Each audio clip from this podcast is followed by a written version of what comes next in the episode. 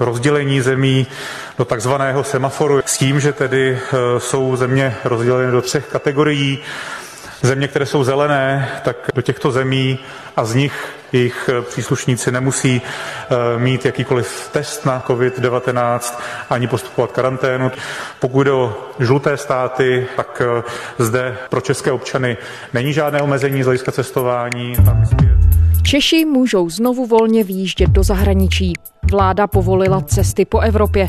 Země rozdělila podle rizika. Takzvaný semafor má lidem napovědět, kam se vydat a kam raději ne. Pandemie koronaviru ale i přesto dál kazí plány na dovolenou v zahraničí. Řada cestovních kanceláří zrušila zájezdy, spory budí náhrada v podobě poukázek. Kromě samotných klientů systém kritizuje i Evropská unie. V čem je problematický? A jaké léto cestovatele vlastně čeká? Je středa 3. června, tady je Lenka Kabrhelová a Vinohradská 12, spravodajský podcast Českého rozhlasu.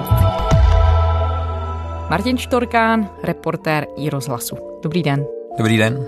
Tak Martine, na úvod zkusme popsat, jak to vlastně v tuhle chvíli v České republice je, co se týče cestovních kanceláří, zájezdů a rušení zájezdů. Pokud v tuhle chvíli tedy lidé mají zakoupený zájezd, který se neuskuteční, co je čeká? Cestovní kanceláře v tuhle chvíli dávají vouchery za zájezdy, ale změna přišla v pondělí, kdy vláda schválila možnost cestování a rozdělila země podle nebezpečnosti, podle barev jako semaforu na tři druhy, tři typy zemí. Vláda schválila systém pro určování zemí bezpečných pro cestování. Takzvaný semafor bude platit od 15. června. Bez povinnosti zůstat po návratu ve 14-denní karanténě nebo se prokázat negativním testem na koronavirus nám umožní výjezdy skoro po celé Evropě, kromě Velké Británie a Švédska. Chtěli jsme, abychom otevřeli země, které jsou našimi sousedy, aby se ulehčil celkový pohyb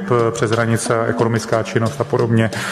U těch ostatních zemí se vychází, jak říkám, z těch aktuálních dat. Zveřejnění semaforu vítá Jan Papeš z Asociace cestovních kanceláří.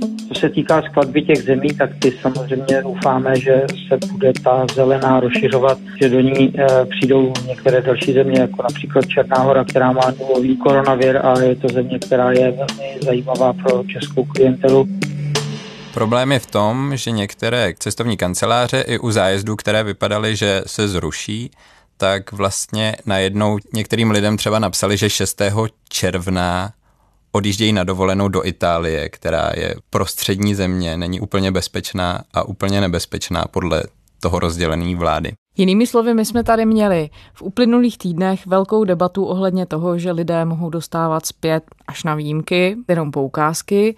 Vyústilo to v to, že se kvůli situaci řada zájezdů zrušila, některé kanceláře na celé léto a teď tu máme úplně nový moment, kterému vlastně okamžitě zase začaly ty cestovní kanceláře přizpůsobovat. Právě, že ty cestovní kanceláře toho zase začaly využívat. Když si vezmu ty lidi, se kterými jsem mluvil, tak mají většinou pocit, že jim nikdo neporadí, že nemají na koho se obrátit v případě toho stornování zájezdů. Třeba paní psala na facebookovou stránku storno dovolených u cestovní kanceláří, kde si lidé své pomocí radí, že má jednoho syna astmatika, že počítala s tím, že zájezd bude zrušený, takže dostane voucher, ale najednou jí cestovní kancelář 1.6. napsala, že se má připravit na odjezd 6.6.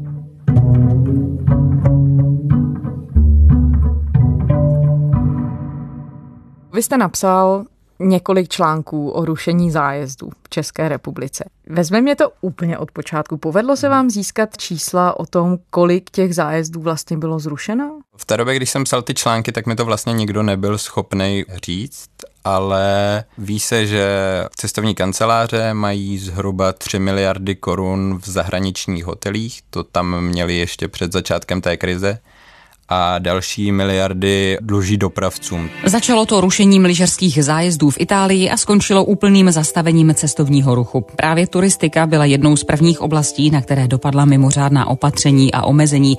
Nejistota teď vládne také v těch úplně nejmenších cestovních agenturách. Majitel hradecké cestovky Alvarez, specializující se na exotické dovolené Michal Čepek za téměř 30 let podobnou situaci nezažil. Asi je to úplně nejhorší situace, co kdy nastala. Zažil jsem samozřejmě to, když se nelítalo kvůli výbuchu sopky na Islandu, epidemie jiných chorob, jako by byl MERS, Zika, vždy to bylo jenom nějaké regionální. Pokud by ta situace měla trvat v řádu desítek měsíců, tak si myslím, že může nastat potom jako problém, no nejenom pro nás. Proč firmy nevrací peníze zpět a nabízí vouchery nebo přesunutí zájezdů?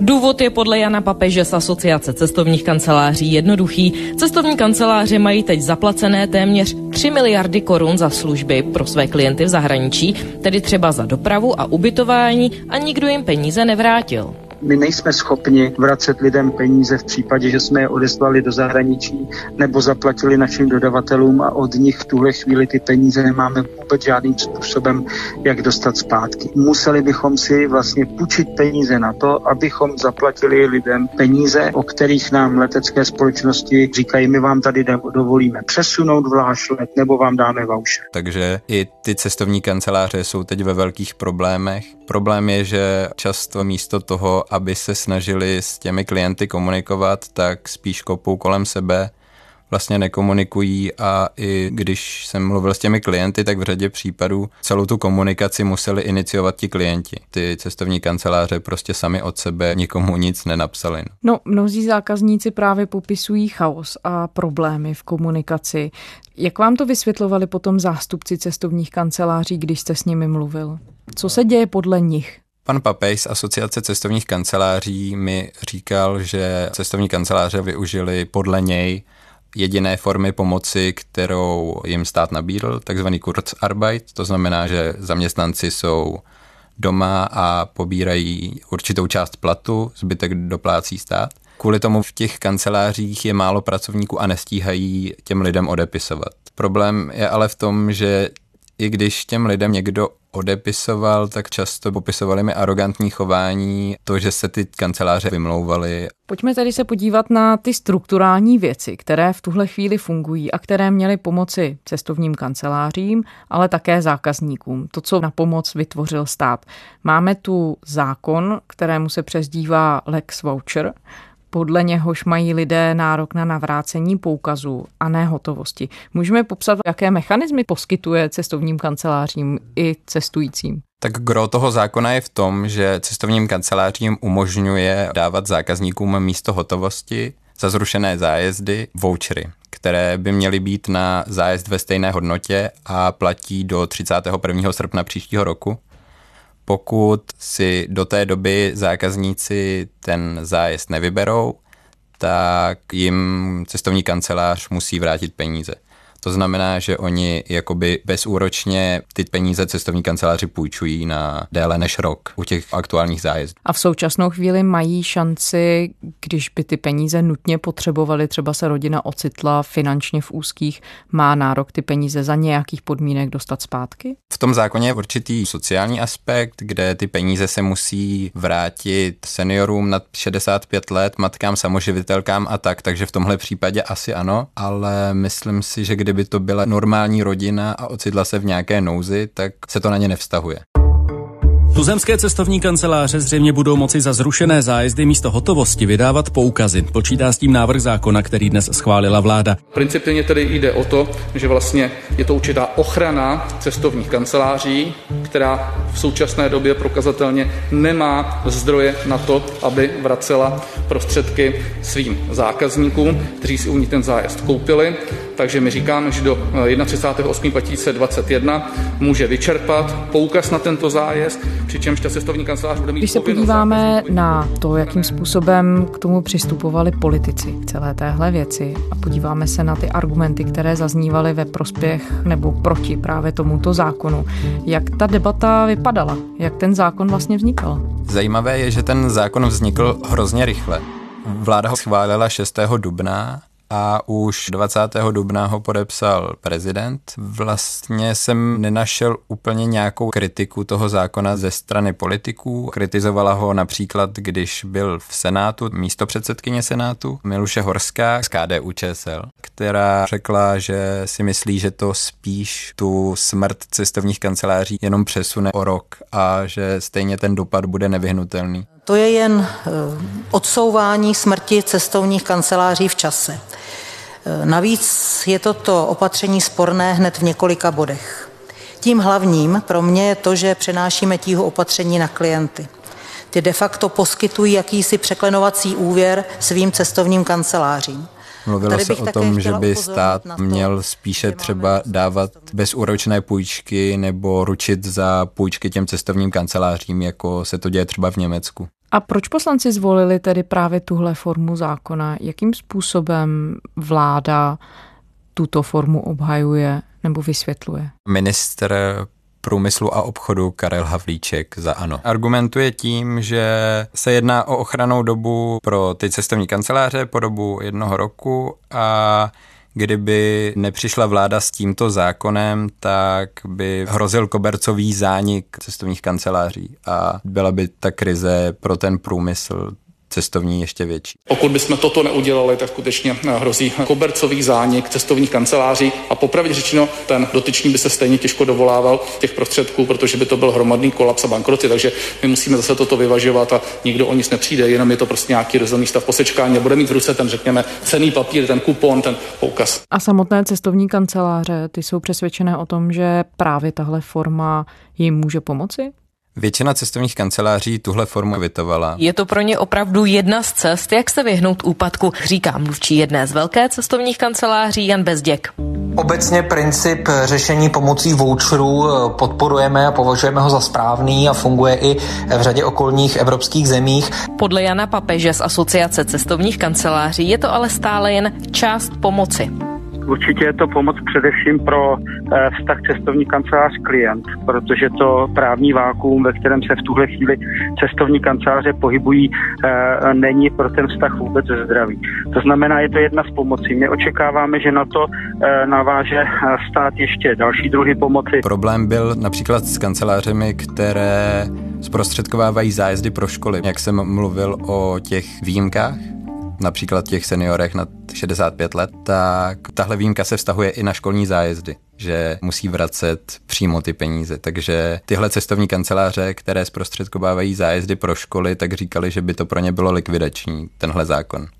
Vláda pak říkala, že jim to chce nějakým způsobem vracet. To uzákonění voucherů ale způsobilo kritiku Evropské unie. Českému ministerstvu pro místní rozvoj přistála ve schránce vytýkací dopis od Evropské komise. Proč je tahle praxe podle Evropské komise sporná, nebo co České republice vytýká? Protože podle evropské legislativy musí cestovní kanceláře těm klientům vracet peníze. Musí jim dát na výběr mezi tím voucherem a mezi hotovostí a to je právě problém té české legislativy, že na výběr nedává. Ty cestovní kanceláře těm klientům můžou říct, tady máte voucher a to je všechno. České úřady, tedy konkrétně Ministerstvo pro místní rozvoj v čele s Klárou Dostálovou, ano, takým způsobem hájí tu formulaci, která v české legislativě je, jakým způsobem se brání té výtce? Oni chtějí argumentovat hlavně tím, že ten náš zákon obsahuje ten podle nich silný sociální prvek. Vlastně řeší se to v dalších asi 11 státech, ta legislativa je tam podobná ohledně těch voucherů, ale u nás je ten prvek v tom, že právě ti seniori nad 65 let, matky samoživitelky a další mohou ten voucher odmítnout a požadovat hotovost jim vlastně chtějí argumentovat. Znova říkám, my máme zranitelnou část obyvatel, to znamená, ti, co jsou na tom skutečně špatně, tak mají nárok na ty peníze i hned. Navíc podle Ministerstva pro místní rozvoj ten český zákon té evropské legislativě neodporuje, jen posouvá ten termín o rok. Protože my samozřejmě po té ochranné lhůtě, pokud by ten klient ten voucher nevyužil, tak bude mít vždycky nárok na vrácení peněz do 14 dnů, takže já určitě s Evropskou komisí budu ještě o těchto věcech debatovat. Takže tím chtějí v Bruselu argumentovat. No a když se podíváme na opačné příklady, vy jste se zabýval třeba porovnáním s Německem, kde se uzákonila ta verze, že kanceláře cestovní musí nechat zákazníky vybrat, jestli chtějí poukázku, anebo jestli chtějí zpět peníze. Dokážeme popsat, jaká myšlenka byla za tím postupem německé vlády? No oni spíš postupují právě podle té platné evropské legislativy kdežto Češi právě přišli s tím speciálním zákonem. Němci ale ze začátku chtěli taky s těmi vouchery přijít, podobně jako Češi, ale nakonec od toho upustili. Rozdíl je ale i v síle těch cestovních průmyslů v Česku a v Německu, protože řada německých kanceláří, například ze skupiny Reve, si s tou krizí dokázala poradit sama. Oni mají kromě cestovních kanceláří i obchody, třeba Penny nebo Billu a loňský rok byl pro ně extrémně silný, takže si dokážou s tím poradit sami. Takže dokážou sáhnout do nějakých svých vlastních rezerv hotovosti. Přesně tak a pokud tedy přijde nějaký problém, tak to vláda řeší ručením za úvěr, jako v případě cestovní kanceláře TUI, které vláda ručí za úvěr 1,8 miliardy eur. To bohužel česká vláda žádné tuzemské cestovní kanceláři nenabídne, žádný takový úvěr. Vy jste mluvil i s klienty cestovních kanceláří německých, kterých tady v České hmm. republice je dost, tak jakým způsobem to reflektují oni vlastně tu možnost třeba dostat zpět hotovost a nejenom muset žádat o poukázku? Ti klienti, se kterými jsem mluvil, říkali často, že jezdí s německými kancelářemi už několik let protože z jejich strany je spokojenost nejen se službami, které ty cestovní kanceláře nabízí, ale i s tím, jak se právě chovají k zákazníkům. A v případě toho vrácení peněz mi říkali, že jim cestovní kanceláře jen napsali, že jim ty peníze vrátí a zhruba za měsíc jim ty peníze přišly na účet. Nemuseli nikde nic urgovat, nemuseli se s nikým dohadovat a to mi přišlo jako největší rozdíl mezi těmi německými a českými kancelářemi. Byli jsme tři, byla to dovolená celkem 76 tisíc a nějaký drobný, no. Pak uh, se volal, jak to bude, protože jsem to měl i pojištěný u nás proti stornu a mm-hmm. říkali, že Němci by to měli vracet.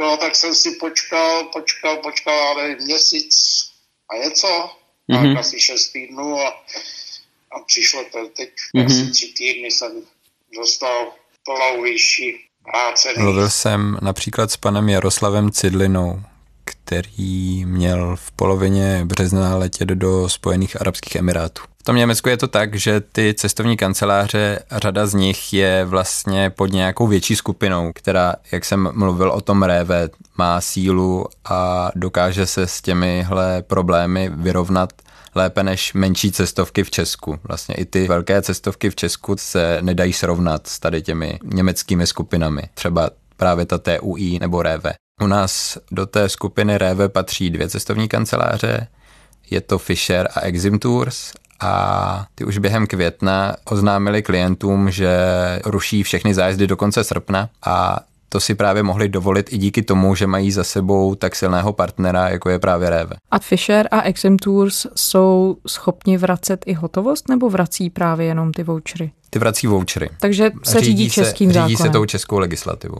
Když byste to měl popsat, co jste se všechno dozvěděl, nebo co vás na tom všem zaujalo nejvíc, tak vyzdvihnul byste nějaký moment? Nejvíc mě asi zaujala ta zoufalost těch klientů. Oni moc neví, co si počít, na koho se obrátit. Kvůli tady tomu neúplně dobrému přístupu ze strany cestovních kanceláří založili facebookovou skupinu Storno dovolených u cestovních kanceláří, kde si své pomocí snaží radit a řeší tam právě tady ty věci, jako jsou storna, jako je nekomunikace ze strany cestovních kanceláří a těch lidí je tam přes 2,5 tisíce a mám pocit, že všichni jsou stejně zoufalí. Kdo tu skupinu Facebookovou vlastně založil a s jakým účelem? Založila ji paní Iva Břichnáčová, která s tím vlastně neměla nic společného. To jsem zakládala já, ano. Právě taky měla problém s vlastní dovolenou, tak hledala nějakou platformu, kde by to mohla řešit a vlastně se zeptat na to, co má dělat. Vznikla vlastně už před dvou měsícema zhruba, kdy jsme začali stornovat dovolené z důvodu toho, že se pomaličku vyskytl ten covid a lidi se začali bát o to vycestovat, vlastně nějaká byla situace, že jsme vlastně začali rušit dovolený a cestovní kanceláře nám začaly dávat nehorázný storno poplatky třeba až ve výši půlku zájezdu.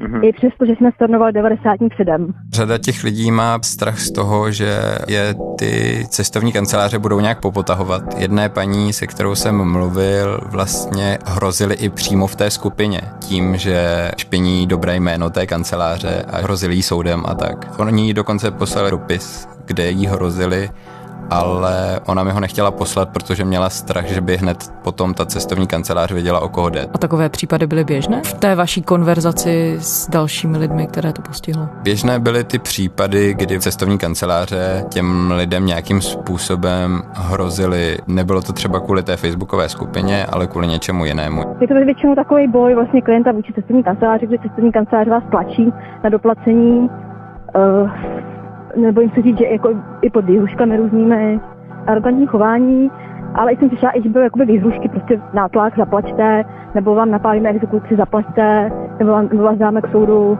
i takový případy tam byly. To jednání stylem, tak se s námi můžete soudit a uvidíme, kdo vyhraje, tam je podle mě docela běžný.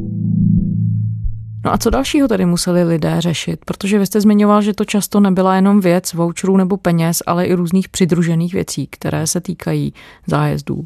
O co šlo? Často museli řešit například stornopoplatky. A v těch podmínkách je napsaný, že ten zákazník musí zaplatit minimálně třeba 10% jako stornopoplatek. To znamená, že oni potom některým klientům stornopoplatek vyčíslili až na 80% ceny toho zájezdu a argumentovali to tím, že už mají zaplacené hotely, už mají zaplacené aerolinky a ty peníze jim taky nikdo nevrátí, takže to pak takovýmhle způsobem vymáhali po těch klientech. Takže vlastně chtěli, aby to břímě té zodpovědnosti za úhradu převzali ti zákazníci. Přesně tak. A takhle to je třeba i s tím, že některé cestovní kanceláře využívají toho, že ti klienti právě se nemají na koho obrátit nebo kdo by jim poradil.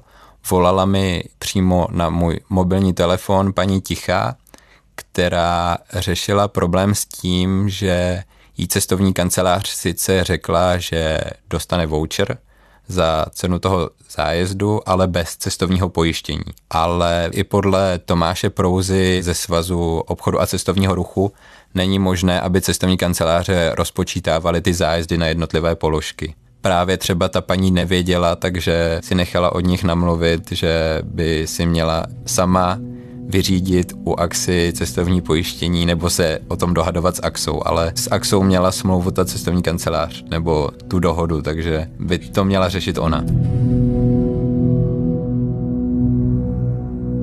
No a jakým způsobem to třeba celé hodnotil Tomáš Prouza, se kterým jste mluvil? Můžete o tom možná popovídat trochu víc, co vám vlastně řekl? Mluvili jsme spolu po tom, co Exim Tours a Fisher ohlásili to rušení zájezdu. Určitě je to mediálním tlakem. Tomáš Prouza říkal, že to je i mediálním tlakem, že to je právě i tlakem ze strany těch klientů. Tím, jak budou lidi letos a asi příští rok opatrní v tom, jestli vůbec pojedou na dovolenou a s kým, tak eh, tady to dobré jméno bude mít cenu zlata. A jak cestovní kanceláře budou muset vymýšlet nové zájezdy na toto léto, tak je jasné, že klienti, a je jich hodně, kteří byli nespokojení s jednáním těch cestovních kanceláří. Pokud budou chtít v létě někam jet, tak pojedou určitě s cestovkou, která bude mít dobré renome a která netahala ty klienty za nos celou dobu trh cestovních kanceláří je při velmi konkurenční, při těch variant je tam spousta, takže ve chvíli, kdy se někdo posune tak výrazně, jako se posunul Fischer,